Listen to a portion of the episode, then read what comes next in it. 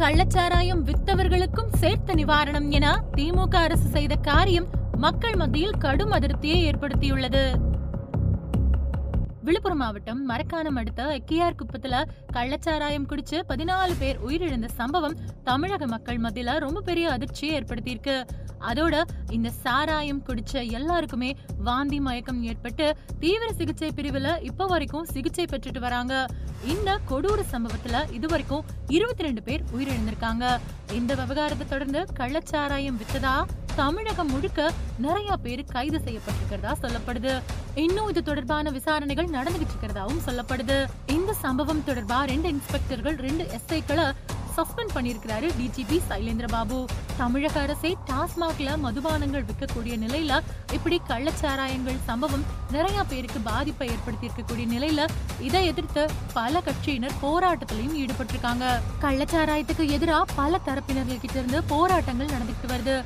இந்த நிலையில கள்ளச்சாராயம் குடிச்சு உயிரிழந்த ஒரு குடும்பத்தினருக்கு தலா பத்து லட்சம் ரூபாய் நிவாரணத் தொகையை முதலமைச்சர் மு ஸ்டாலின் அறிவிச்சாரு. அதோட சிகிச்சை பெற்று வர்றவங்களுக்கு ரூபாய் ஐம்பதாயிரம் நிவாரணத் தொகை வழங்கப்படும் அப்படின்னு தெரிவிச்சாரு.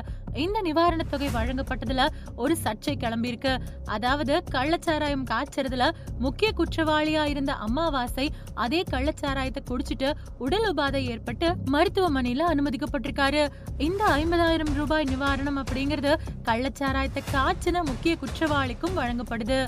அப்படின்னு அதிமுக சார்பா பல எதிர்ப்புகள் முன்வைக்கப்படுது. இந்த சர்ச்சை தொடர்பா அதிமுக பொதுச் செயலாளர் எடப்பாடி பழனிசாமி வெளியிட்ட அறிக்கையில செங்கல்பட்டு மாவட்டத்துல கள்ளச்சாராயம் குடிச்சு நிறைய பேர் உயிரிழந்திருக்காங்க. ஆனா இத்தனை உயிர்களுக்கு காரணமா இருக்கக்கூடிய அமாவாசை அப்படிங்கிறவர் மேல வழக்கு பதிவு செஞ்சிருக்காங்க.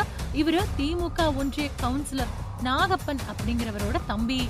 இப்போ இந்த அமாவாசை அப்படிங்கிறவருக்கும் கள்ளச்சாராயம் குடிச்சதுனால உடல் உபாதைகள் ஏற்பட்ட காரணத்தினால மருத்துவமனையில அனுமதிக்கப்பட்டிருக்கிறாரு.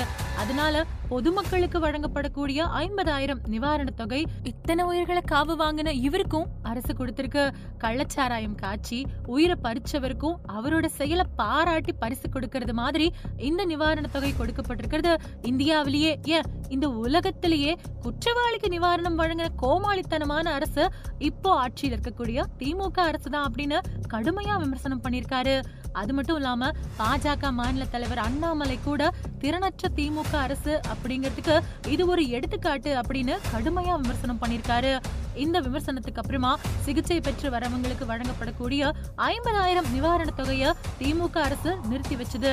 இதே மாதிரி தான் கொஞ்ச நாளைக்கு முன்னாடி மாற்றுத்திறனாளி கிரிக்கெட் வீரர் அப்படின்னு அயல் நாட்டுல நடந்த கிரிக்கெட் போட்டியில பாகிஸ்தானை வீழ்த்திட்டேன் அப்படின்னு சொல்லி மாற்றுத்திறனாளி ஒருத்தரை ஏமாத்தி முதல்வர் அப்புறம் அவரோட மகன் கிட்ட நாச்சியப்பன் கோப்பை கடையில வாங்கின கோப்பையை காட்டி போட்டோ எடுத்துக்கிட்டாங்க. இப்பவும் இந்த கள்ளச்சாராய விவகாரத்துல விசாரிக்காம ஐம்பதாயிரம் நிவாரண தொகையா மக்கள் வரி பணத்தை தூக்கி கொடுத்திருக்கிறதும் சர்ச்சையை ஏற்படுத்தியிருக்கு. இப்படி திமுக அரசோட அதிகாரிகள் திறன் இல்லாம முறையா விசாரணை செய்யாம நடவடிக்கை எடுக்கிறதுக்கு பேரு ஆட்சியா? நிர்வாகமா? அப்படின்னு மக்களும் எதிர்கட்சிகளும் கொந்தளிச்சிட்டு வராங்க.